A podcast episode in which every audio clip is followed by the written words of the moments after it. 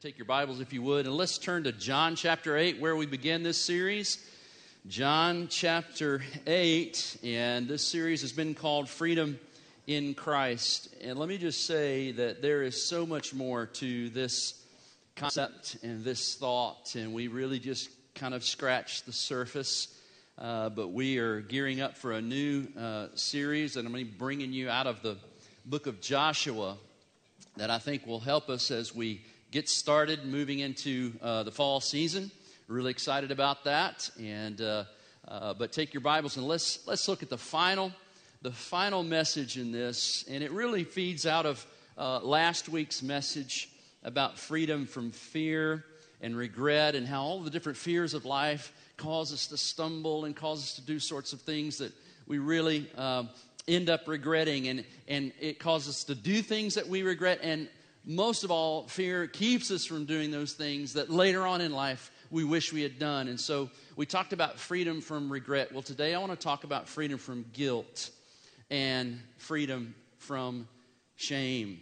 And those are kind of things that uh, come into our lives because all of us have issues. All of us fall into sin. All of us have done some things we're not proud of. And, uh, you know, you have to be really cautious today. Everything's on film. You got dash cams pointing at you every place you go. You, you, are conscious of that now most of the time. Uh, we live in a society where everything's captured in a picture. We were at uh, uh, the beach several years ago, and uh, we were up in a condominium that was in one of these high rises in uh, the Destin area. And we were watching one evening, just looking at the beauty of the ocean, and we watched a young man who, who walked out onto the beach and he began a project that kind of caught our attention. And he began to uh, write something in large letters in the sand. You know, he was just out there writing, and but then we noticed he was scattering uh, uh, the rose petals and flower petals, and he began to to formulate this message, something along the lines of "Will you marry me?" And we began to watch this young man go to all of this work, and so we were absolutely intrigued. Evidently, I don't think he was asking me to marry him, but I saw the message. And then we watched it unfold as the young woman goes out and sees this incredible message in the sand. And at that moment, her life changed that moment her life changed. And then we then we watched as the family who had been part of this plan come out and all the family are rejoicing. But in that moment we saw uh, the picture of this young lady's life and this young man's life completely alter just completely altered. And we watched it. And it was because someone decided to write in the sand a very important invitation. And scattered in that invitation were the red petals of a rose. Her life changed that day because she said yes. Now, I hope that turned out to be a good marriage. we don't know. We don't know. But man, was it fun to see that? They were snapping all sorts of pictures. I even got a couple of pictures. I may show you one at the end of the service. I got a couple of pictures of that moment. It changed life. Compare that to another scene where there's a young man writing in the sand.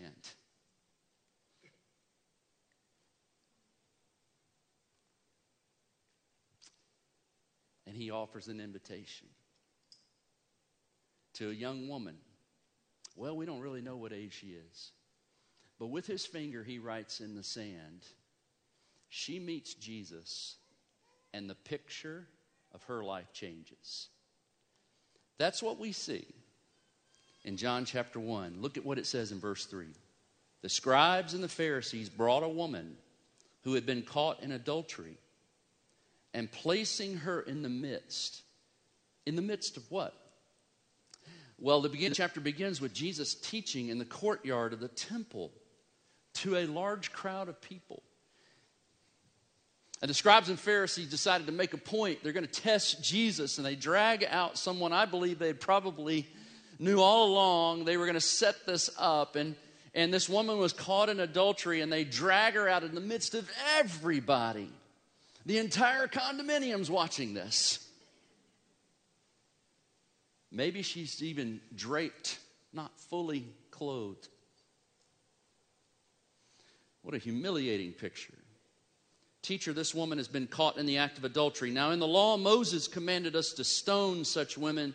What do you say? You're a friend of sinners. We've seen you. Are you going to disobey the law of Moses, or are you going to follow through with what it says? Well, they're trying to trick Jesus. And they said this to test him, that they might have some charge to bring against him. And Jesus bent down and wrote with his finger on the ground. Is that on your, is that on your list to ask Jesus when you, and when you get to heaven? What did you write? We have no idea. We don't know if he's just doodling, just killing time. We don't know if he wrote the names of some of the some of the adulterous affairs that the scribes and Pharisees. We don't know. I just get a kick out of this. Jesus is just writing in the sand with his finger. Well, they continued to ask. And finally, he stood up and he said to them, Let him who is without sin among you be the first to do what? How many of you have heard that phrase? He who is without sin, cast the first stone. Now, we often have heard that, and we use this as a great lesson not to be judged and, and not to judge others, and, and none of us are perfect, and I think we all know that, but that's really not the, the, the major gist of this story, because look what happens. Let him who is without sin among you be the first to throw a stone at her, and once more, he bent down and wrote on the ground. Here he goes back in the sand of the, the temple. And when they heard it, they went away one by one beginning with the older ones, and Jesus was left alone with the woman standing before him.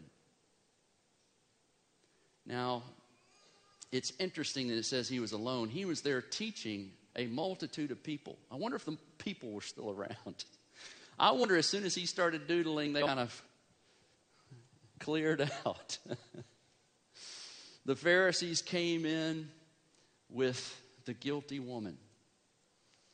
But in this story, everybody is convicted.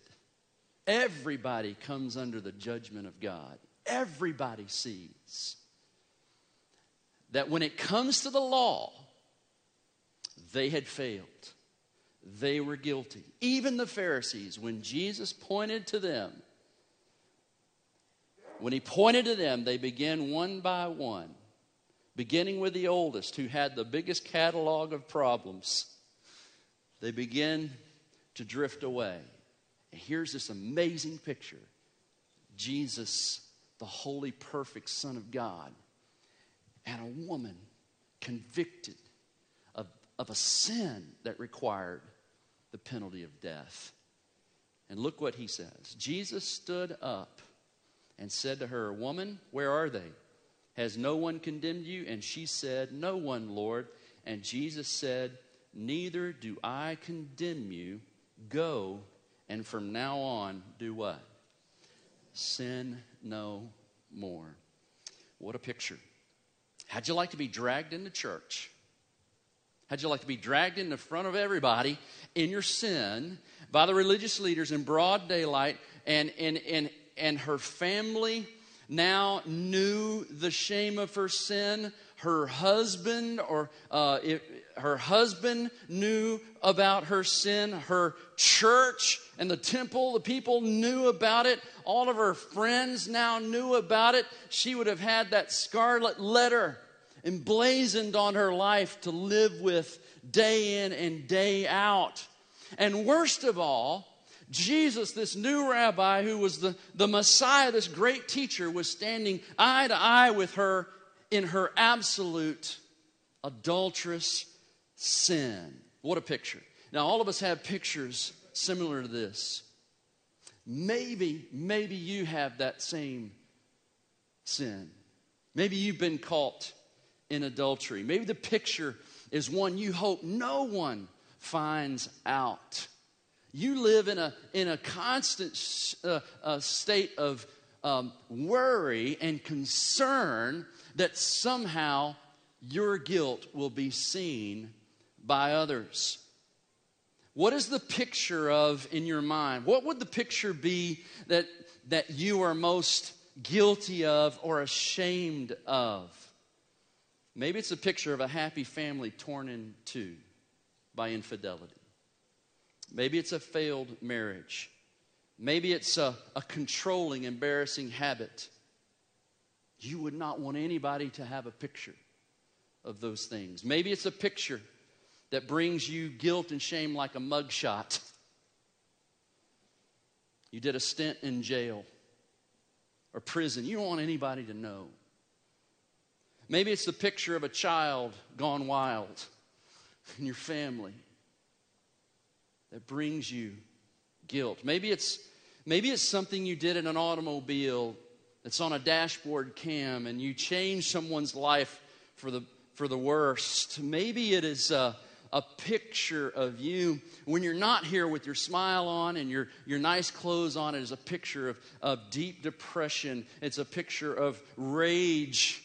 Maybe it's a picture of bitterness. Maybe it's a picture of a bad and dishonest decision that has haunted you in business or a failed business. Maybe it, maybe it is you, you've been fired or you've lost a job.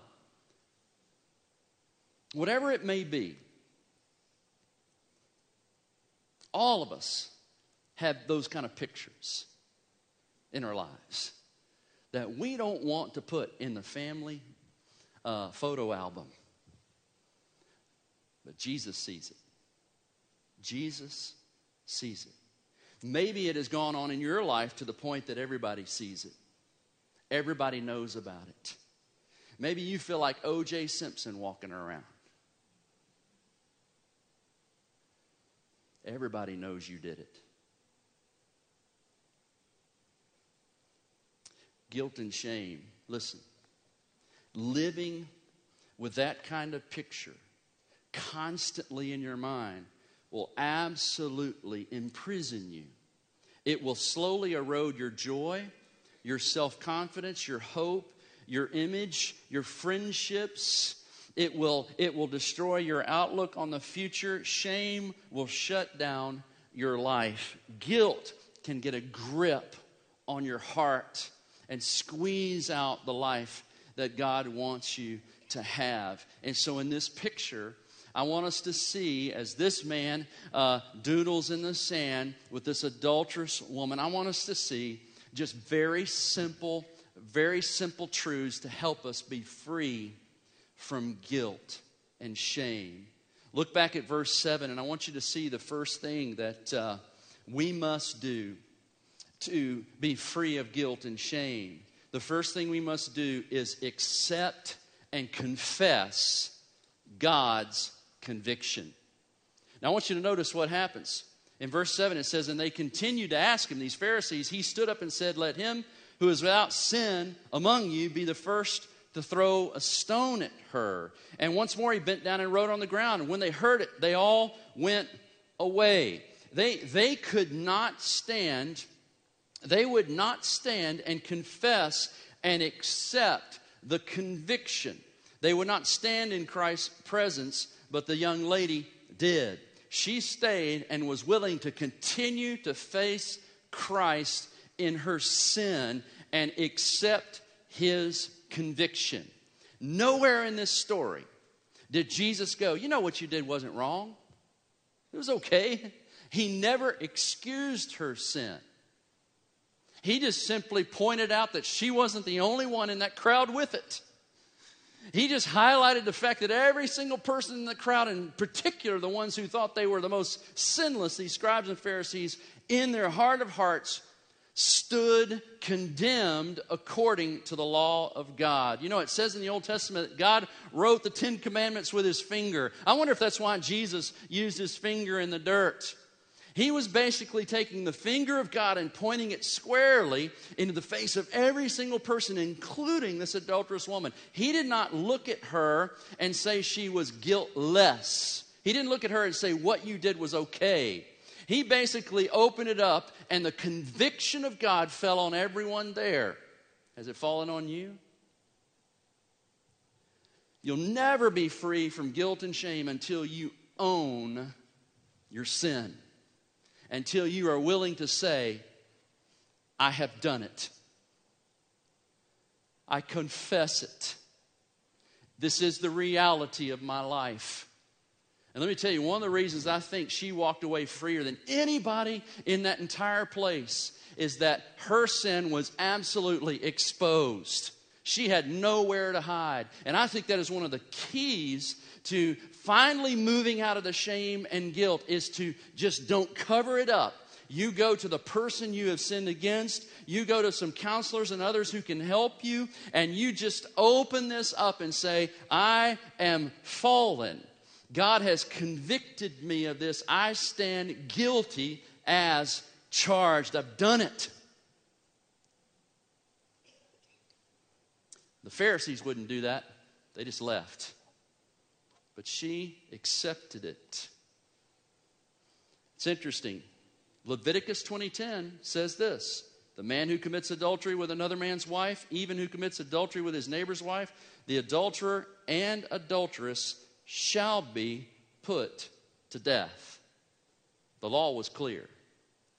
Jesus never changed the law.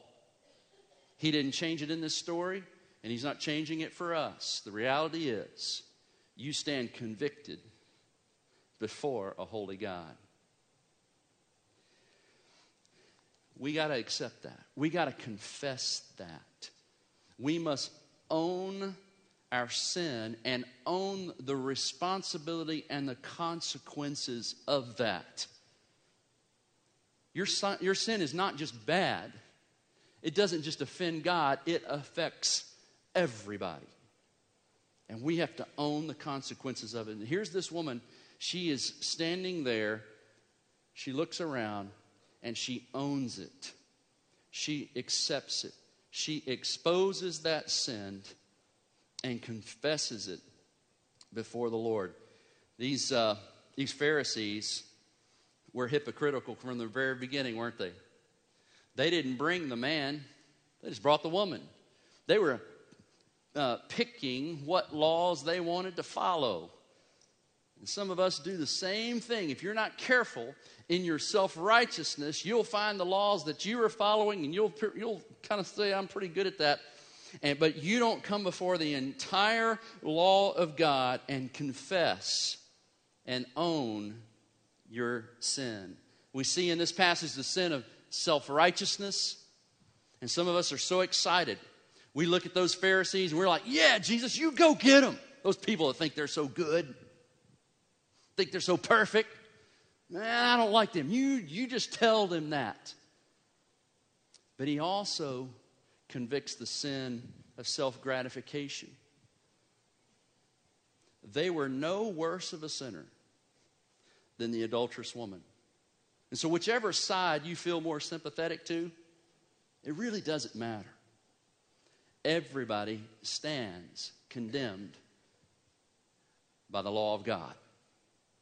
It points its finger at us, whether it's the sin of self gratification, the sin of self righteousness, you know, you think about it, all of those people, those Pharisees, scribes, and even the adulterous woman, are doing things in their life to try to make themselves feel better. She's seeking attention and approval through the giving of herself away to these men. And they are seeking approval and confirming their identity and trying to find their hope in the approval of men and the approval of people of their particular ways of living. All of us stand convicted. Listen, if we don't continue, if we don't come before God honestly, confess that sin, the Holy Spirit is going to do this. He will not leave you alone in your sin. He will continue to convict you of those sins. He'll continue to expose the light on that sin until you own it and you confess it before the Lord. Well, here's the second thing that she did we must seek and receive God's forgiveness. We must seek and receive God's forgiveness. What a contrast. Man, the law pointed its finger at the adulteress, and the law turned and pointed its finger at the scribes and Pharisees. She stood and sought and received the forgiveness of Christ, and these did what so many people do they just turned and went away. These scribes and Pharisees could have asked and received from Christ the same forgiveness, but they didn't. Look at verse 11. She said, No one, Lord, is condemning me. And Jesus said, Neither do I condemn you. It's interesting the difference between condemnation uh, and conviction. You know, conviction is guilt over unconfessed sin. Now, that's a good thing. Do you know guilt? Sort of like fear, there's good guilt. There's good guilt. Guilt that is conviction over unconfessed sin is the Holy Spirit's way of getting you out of that sin and bringing you to Christ and bringing you to a point of confession, a point of repentance. And so that is good conviction. That's conviction. But condemnation is what Jesus doesn't offer to us. He says, condemnation is conviction over confessed sin. And some of you are living in a constant state of feeling condemned when Christ looks at you and he says, If you receive my forgiveness, I will give you no condemnation. He stops pointing the finger of God and he offers the forgiveness of God. But you have to receive it. You have to receive it. And she did. But I want you to look at the next word. And this is where we struggle sometimes. You see, I've heard this passage over and over again. I know I'm supposed to confess my sin and ask for God to forgive me. But look, notice what Jesus said. He said, Neither do I condemn you. Now, go. Go. Go. Move on from this moment of forgiveness. Move on from me pronouncing you non condemned.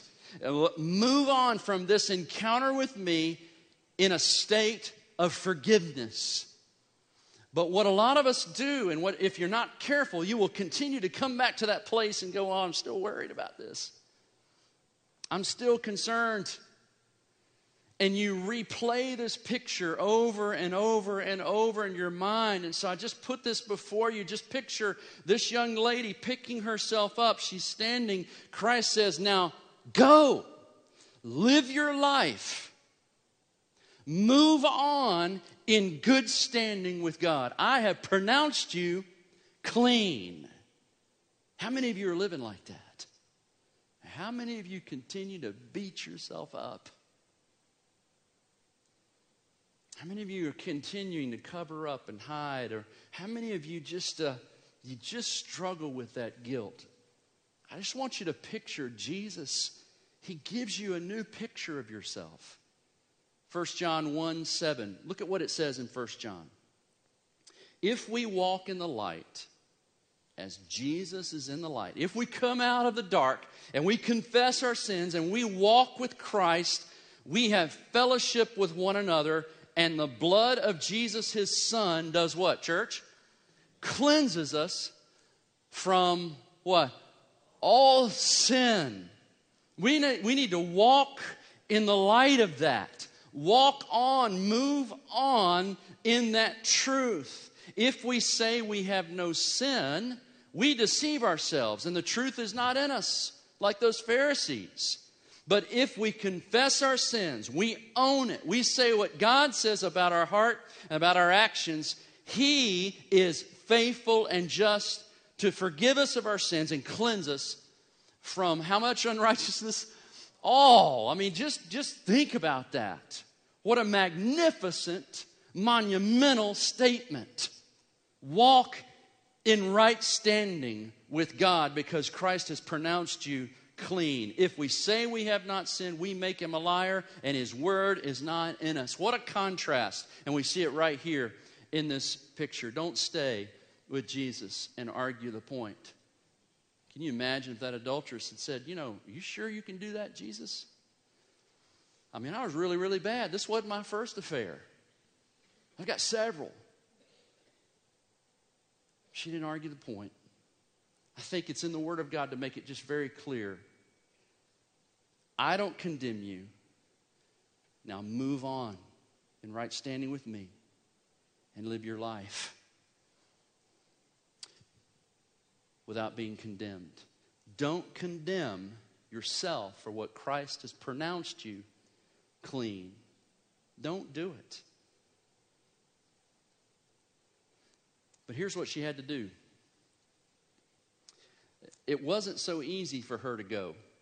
Because guess what she had to go back to? Mm. She had to go back to that husband. She had to go back to her family. She had to go back to where she lived. She had to go back into the same environment. By this time, news of her affair was everywhere. She had to live her life with the consequences of her sin. And that is not easy. But every day, every day, here's what she had to do, and this is what you have to do.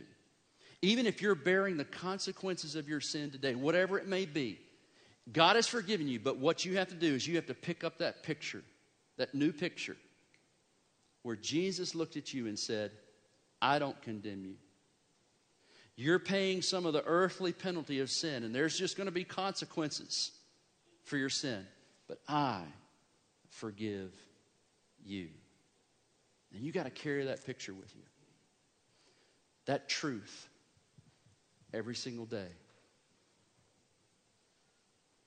Listen to what the psalmist David said.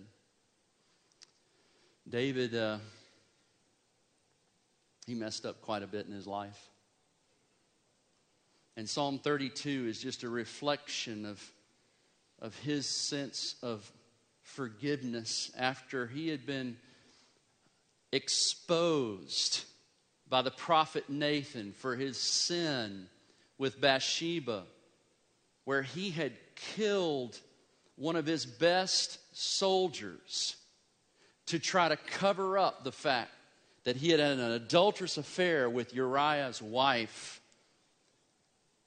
And listen to what he says in Psalm 32 Blessed is the one whose transgression is forgiven, whose sin is covered.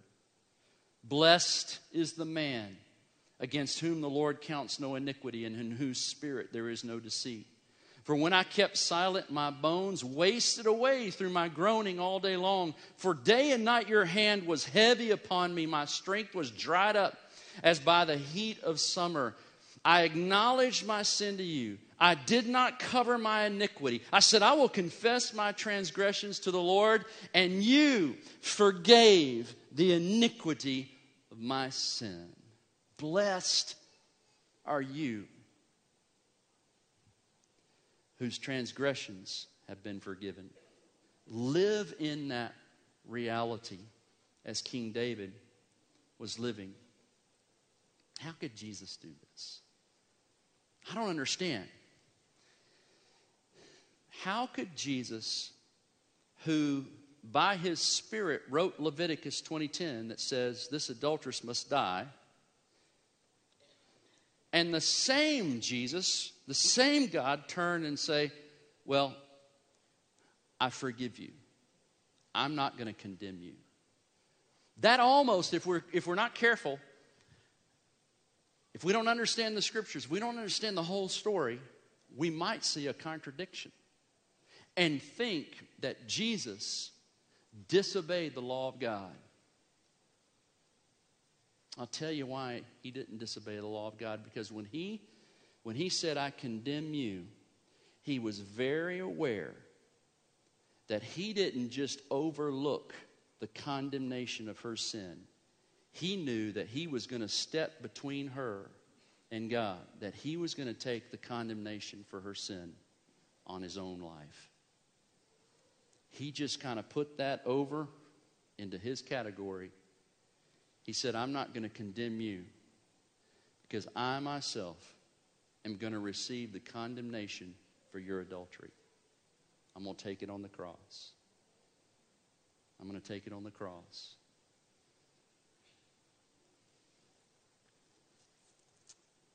It's interesting to me that picture of Jesus inviting her to forgiveness is a picture that's actually bathed in the blood of his sacrifice. It's covered with his blood. Look at this picture from the beach that day. Can you show that picture? Yeah, I know what's in there.